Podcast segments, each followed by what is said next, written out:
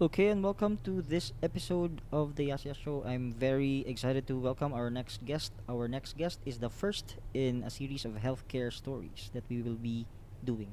Um, s- our next guest is a doctor who recently spoke on behalf of the College of Medicine at the University of the Philippines, Manila. He graduated magna cum laude at the UP Mindanao. Um, so yun.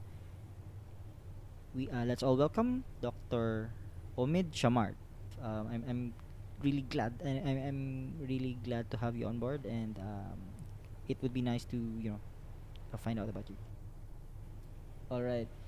So recently, you went viral on uh, on on Facebook and Twitter because of a speech that you made on behalf of the class. Um, my favorite part of that is how you were really giving us a picture. It's not even the complete picture pa. It was just a snapshot of what it's like. It was your speech didn't even begin inside the hospital. You were talking about the street vendor and uh, how you were you could not let go of being a doctor while on the street, 'di ba? You, could you tell us about that? Um, actually, I think that happened last. I think last year. Um, when I was making the speech, kasi I, I thought na parang, kasi sobrang mainstream na nung palaging din discuss yung struggles in medical school, how how tireless we are, how how sleepless we are, things that are actually true. But nung tinanong ako ng kaibigan ko, ah para sino ba yung audience ng speech mo? Para ba to sa mga estudyante, para to ba sa parents? Tapos wala akong masagot. Naisip ko ang audience nito ay lahat, lahat ng tao. So, I look back dun sa sa experience ko na yon kasi ako kasi yung type ng tao na talagang binavalue at iniintindi ko yung lahat ng interactions ko with with other people kahit vendor pa yan beggar kahit interactions ko with with security guards iniintindi ko yung yung circumstances nila yung mga kwento nila. And then that day happened and then first time kong nakita yon na parang na lang natin sa news palagi yung yung dinedemolish or clear yung sidewalks. So nakita ko siya. Nakita ko I saw how how anxious they were. I saw how afraid his wife was. And then I realized that their earning for that day will define whether they would have food on the table. And food on the table is really essential in for our health. So, I thought, why not start sa ganon, na parang yun yung premise natin, kahit anong profession, or like in health, uh, as a health professional, um, we can easily, we can easily understand the Philippine health system if we try to look deeper uh, interactions natin every day, even in the streets. So yun yung interaction ko na yun. All right. Um, I'm just I, I just want to backtrack a little. So, could you tell us what you were like when you were a student? Did I mean I I wanna lead towards? Did you always want to be a doctor when you were younger? Um, I I'm not that kind of like person na doctor lang talaga. Pero when I was in kindergarten, ang nakalagay sa yearbook ko to be a doctor. When I was in elementary, ang nakalagay sa yearbook ko to be a doctor. When I was in high school, ang nakalagay sa sa yearbook ko is to be a CPA lawyer or like a statistician or a statistician. Pero nakapasa ako ng biology. I was parang yung choices ko kasi nung fourth year high school ako, um, accountancy, statistics, physics, or biology. Di ba sobrang magkakaiba? But nakapasa ako um, sa biology, so I took yes biology. The year after, I applied for a slot in metallurgical engineering in UP Diliman, and I was able to pass. So I have I had a slot, but eventually, parang I weighed my my um I weighed everything. So bumalik ako ng bio, and then eventually eventually I I applied for the UPCM. So, during siguro third year, fourth year bio, I wanted to be a doctor or a scientist or a researcher. So, yes, I wanted to be a doctor. But I didn't want it like that much na sarado yung sarado ako sa ibang fields. Kasi my plan was, if I didn't pass, mag-apply ako sa Marine Science Institute sa UP Diliman. So yes, I wanted to become a doctor, but yung desire ko na yon hindi yon nakataga sa bato.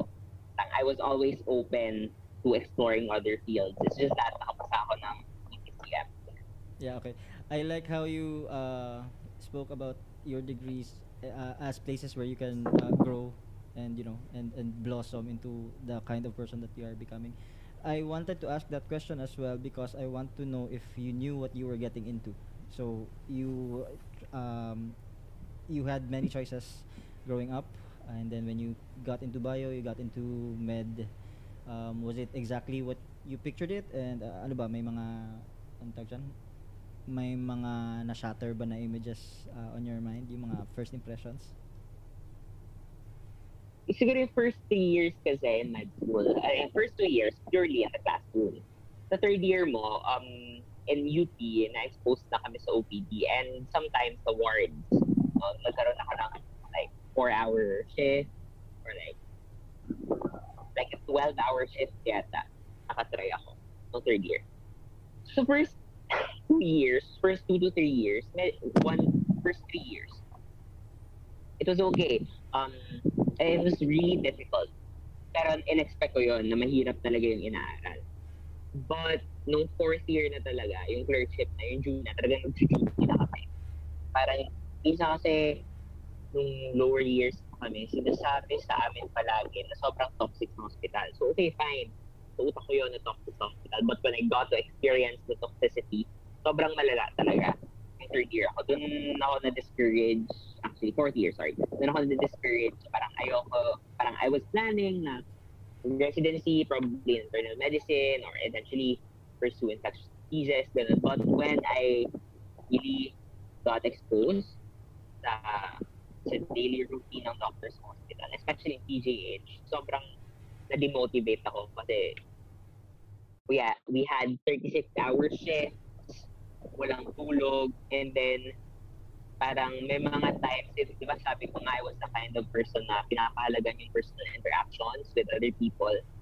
May mga time na halos hindi ko na siya magawa. Halos hindi ko na nabavalue yung interactions ko with patients. Kasi I was just burnt out. Parang, I, may mga times talaga na gusto ko na lang matapos kasi So, hindi ko na nababalikan yung patient interactions ko. Parang, parang checklist na lang lahat. So, may time talaga, fourth year especially, na sobrang demotivated. Kasi of the toxicity. So, yun. Probably because of the condition in the public hospital. Okay. Um, you're saying that you, the job turned into a routine and it basically sucked the soul out of you. If if, if, if I'm uh, Yeah. assessing it correctly, um, was Yeah. there another change that made you say, no, this is worth it. This is um, I'm doing some good here, and I think this is beyond me. Uh, where, if any, if at any point of your uh, internship, w- what was the point that made you realize that that this is worth it and this is beyond, you know, my struggles? I guess, I guess hindi nawala yun. Parang kahit magreklamo ako, kahit yung mga times na demotivated ako, naano ko naman, nasa utak ko palagi na this is worth it, na parang this is beyond me, mga bagay na, sorry, na mas malaki pa sa akin. Naisip ko naman yun.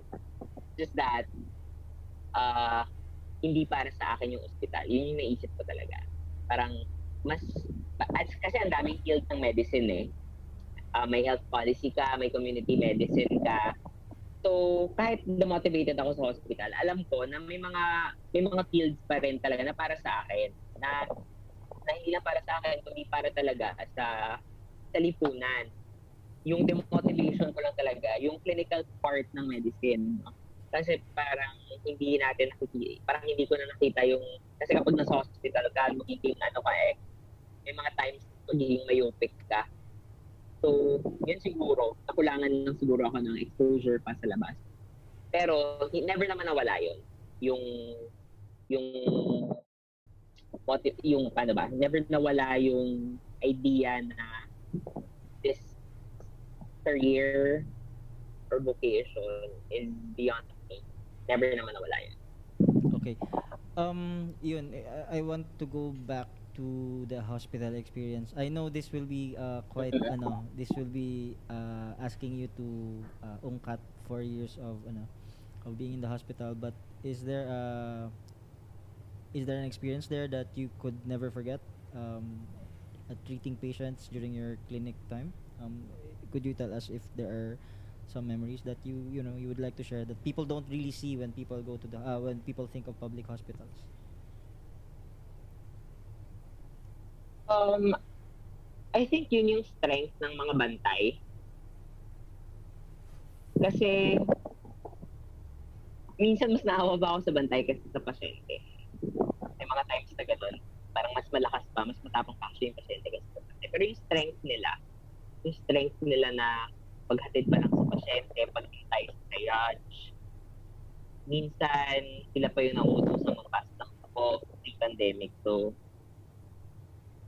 uh, pagbayad, minsan chronic ang patient, ilang buwan sila sa loob. Parang yung experience, yung patient experience sa loob ng ospital, hindi siya biro. Yung patient experience sa loob ng ospital, ano siya, clear picture ng suffering ng sambayan ng Pilipinas. Clear picture ng suffering talaga lalo na sa loob ng isang pampublikong ospital. Um, kasi kapag nakapunta ka sa private hospital, ibang-iba yung experience ng private hospital sa public hospital. May pasyente ako na dati kasi may mga times na kailangan sila yung bumili kapag wala ng stock yung hospital And then sabi ng tatay ng pasyente ko, Dok, kailangan ba talaga ang ganitong procedure? Kasi walang 50 na lang po ang pera ko. May mga time na wala nang suction tube. For example, may tubo na yung pasyente mo, kailangan kasi ng suction tube para para ma-clear from secretions yung, yung tubo. At sobrang essential doon, kaso wala na. Tapos, nagtatanong na yung magulang kung kailangan parang natatanong na kung may mura bang ganito, kung saan sila pwedeng makahiram, tipong suction tube na less than 100 lang, hindi nila mabili. So, ganun yung kalagayan sa loob. Doon mo makakita na yung mga basic rights, even inside the hospital, hindi hindi nakukuha ng iba. Hindi nila, wala silang access So, yun yung mga experiences na nakakaiyak talaga. Kasi yes, nakapasok sa hospital pero ang dami pang battles. Um, I'm sure this is a no-brainer, but did you cry? Uh, did you find yourself crying, and uh, how did you deal with it? Oo.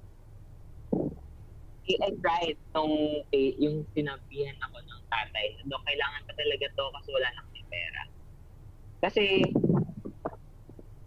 the fact na yung presyo ng ini yung presyo na kailangan nilang bilhin. Parang wala pa kalahati ng baon ko.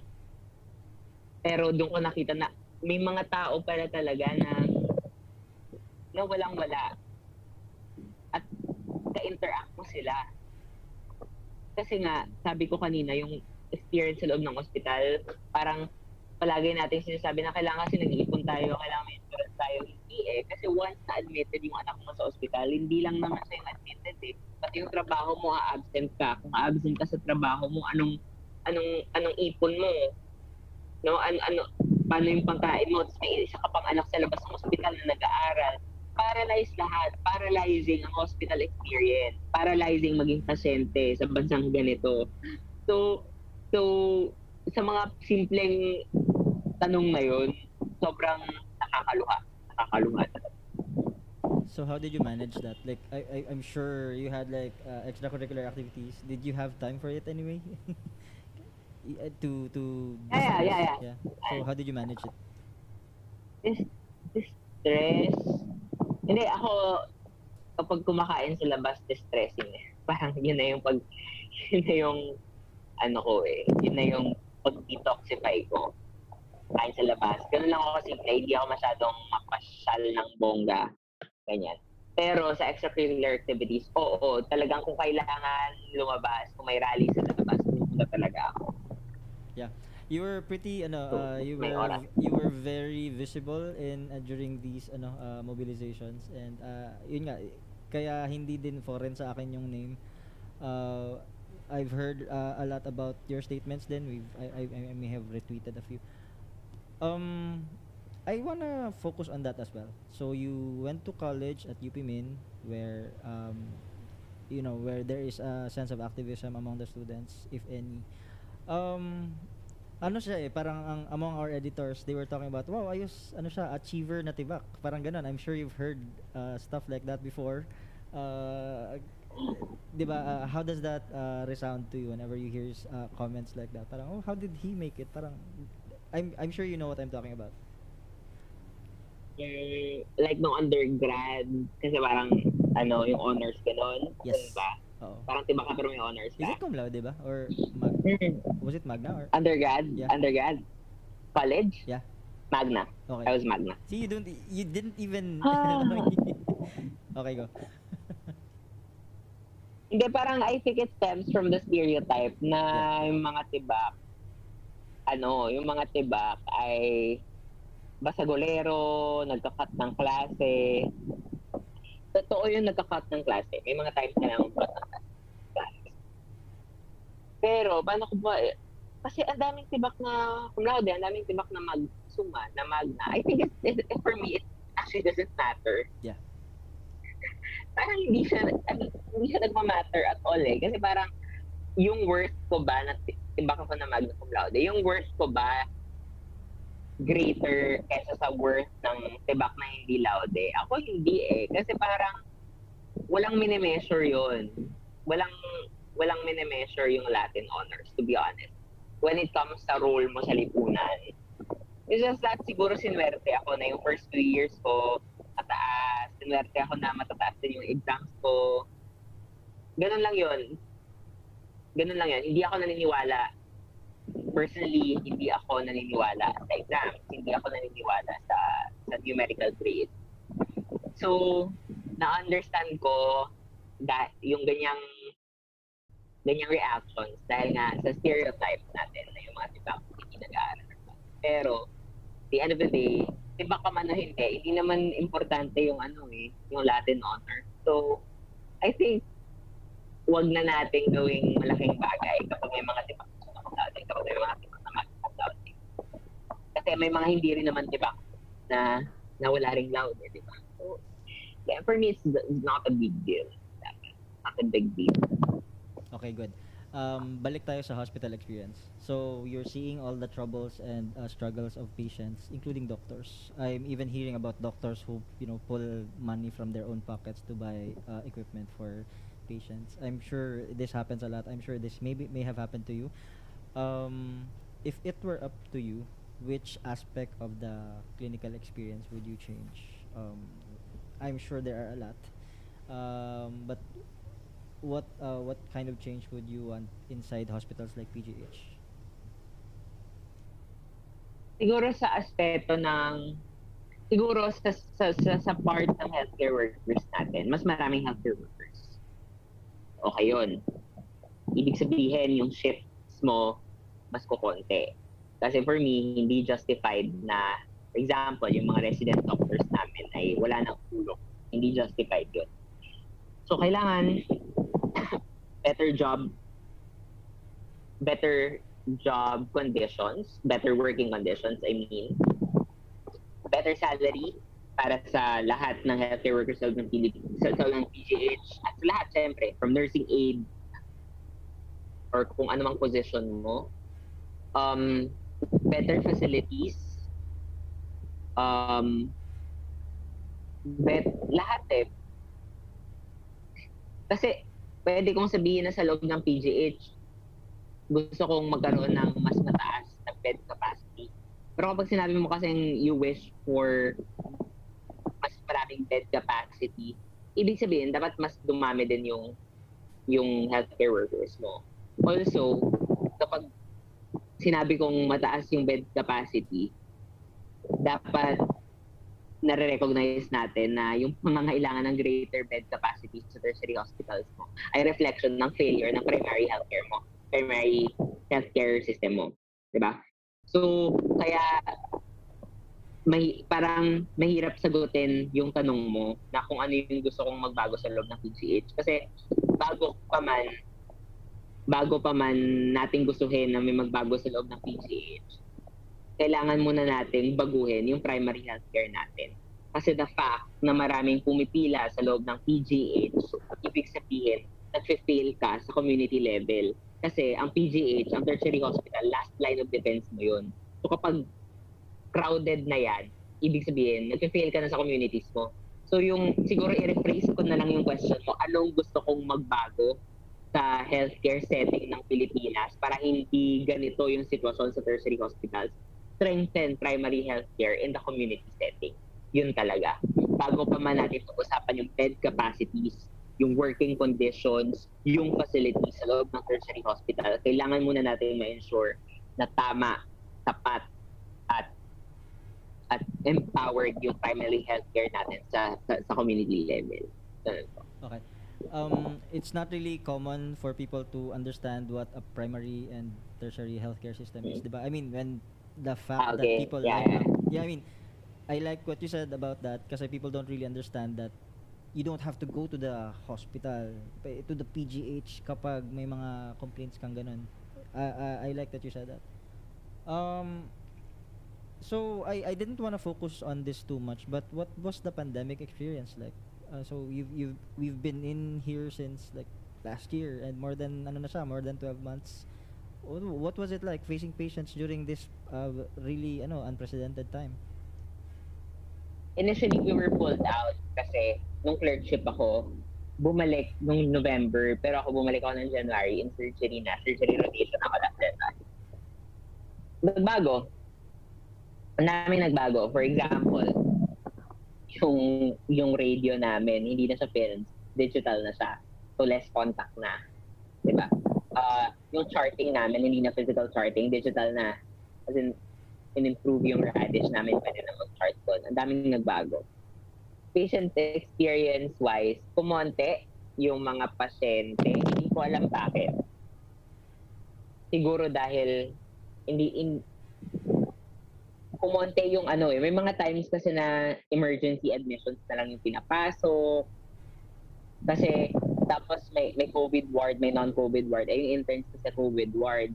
So, not sorry, non-COVID ward yung intern. So, ibig sabihin, mas compared sa pre-pandemic, mas kumonte yung patients namin as interns.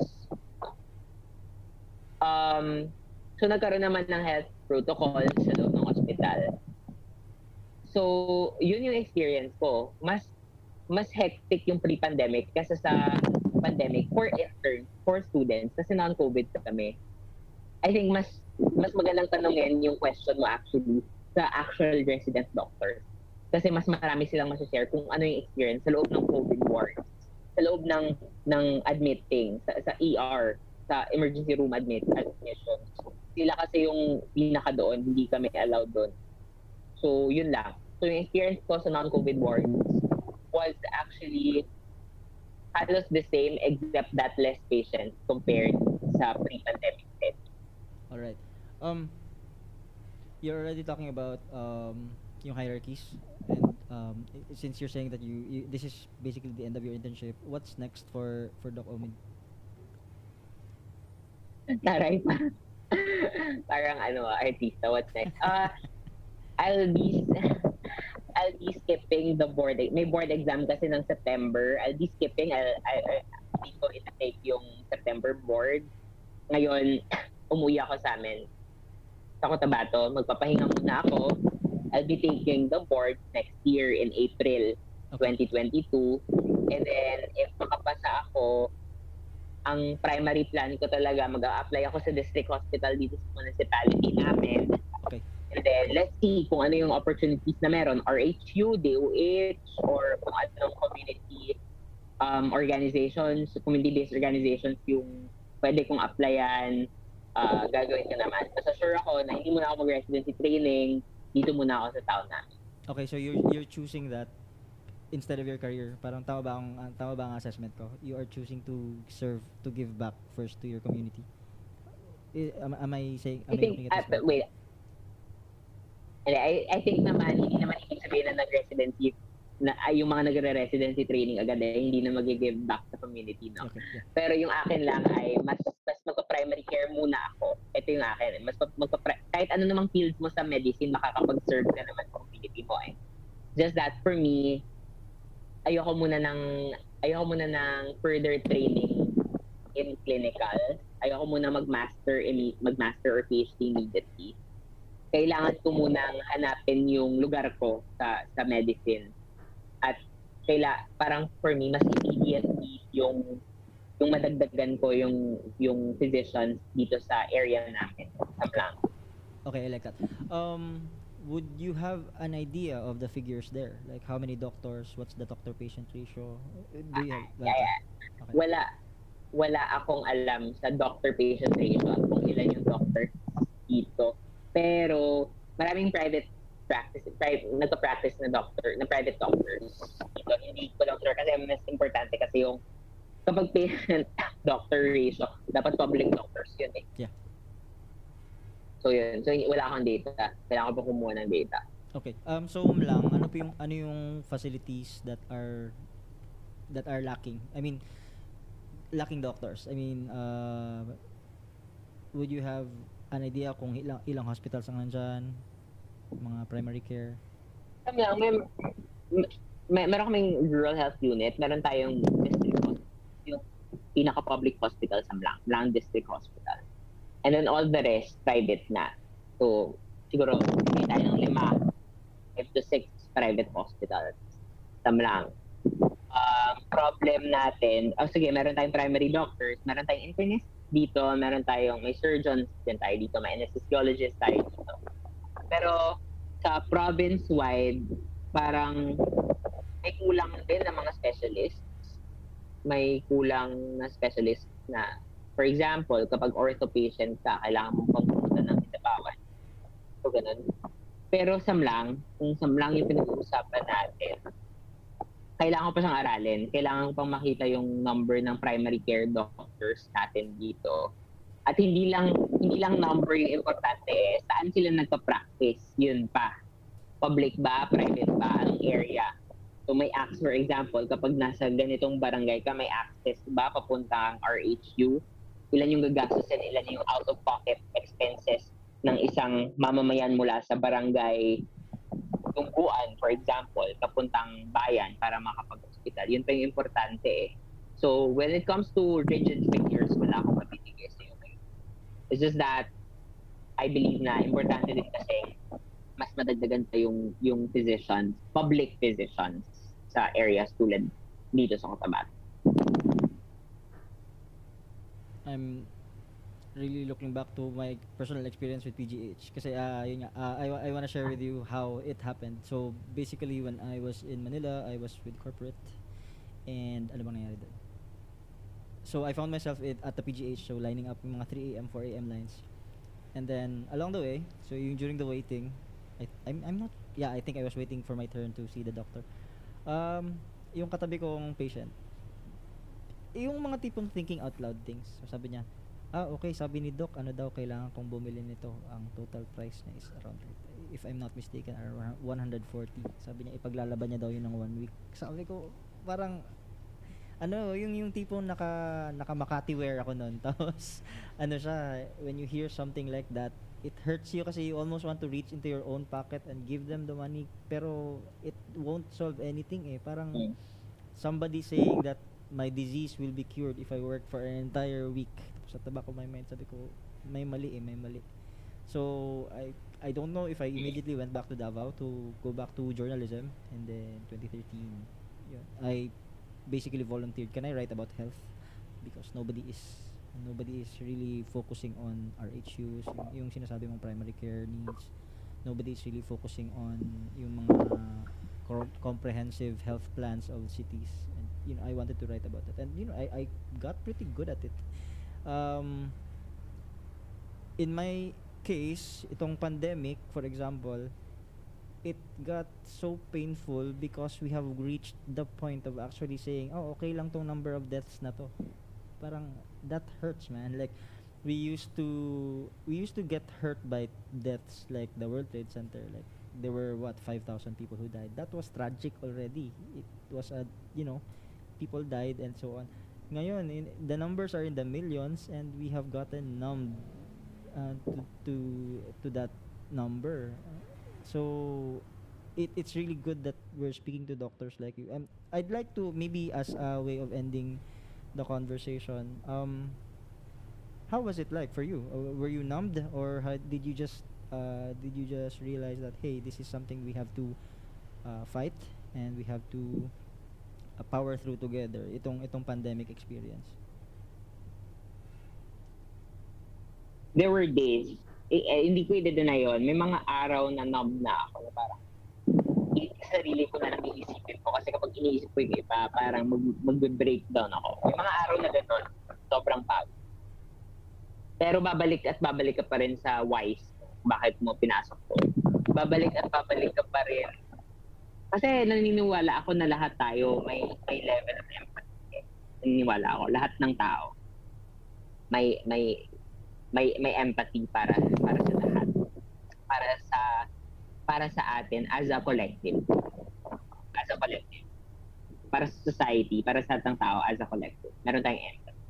May compassion tayo para sa isa't isa. So, doon pa rin ako bumabalik. Na the fact na nabubuhay tayo dahil sa mga taong ito, dahil sa mga street vendors, nabubuhay tayo dahil sa mga cashier, sa mga factory workers, nabubuhay tayo dahil sa mga magsasaka. The fact na sila yung bumubuhay sa atin, kailangan sila rin yung kailangan sila yung center ng attention natin. Kailangan sila yung center ng lahat ng advocacies natin. Yung mga na, yung mga nag-ensure na mas mag-survive sa life. Kasi sila rin yung kasi yung mga api. So yes, may mga araw na mga num na numb ako, pero at the end of the day, babalik babalik ka pa rin sa kung bakit ka pinasok. At babalik at babalik ka dun sa fact na hindi ikaw yung hero eh. Yung doctors, hindi, hindi kami yung hero. We're not apart from society. We are a part of society. So, doon pa rin ako bumabalik na kailangan doctors should draw closer to the people. So I'd like to thank Doc Omid uh, for uh, for being the first guest in our healthcare segment, and this is Yas uh, for the Yas Yas Show.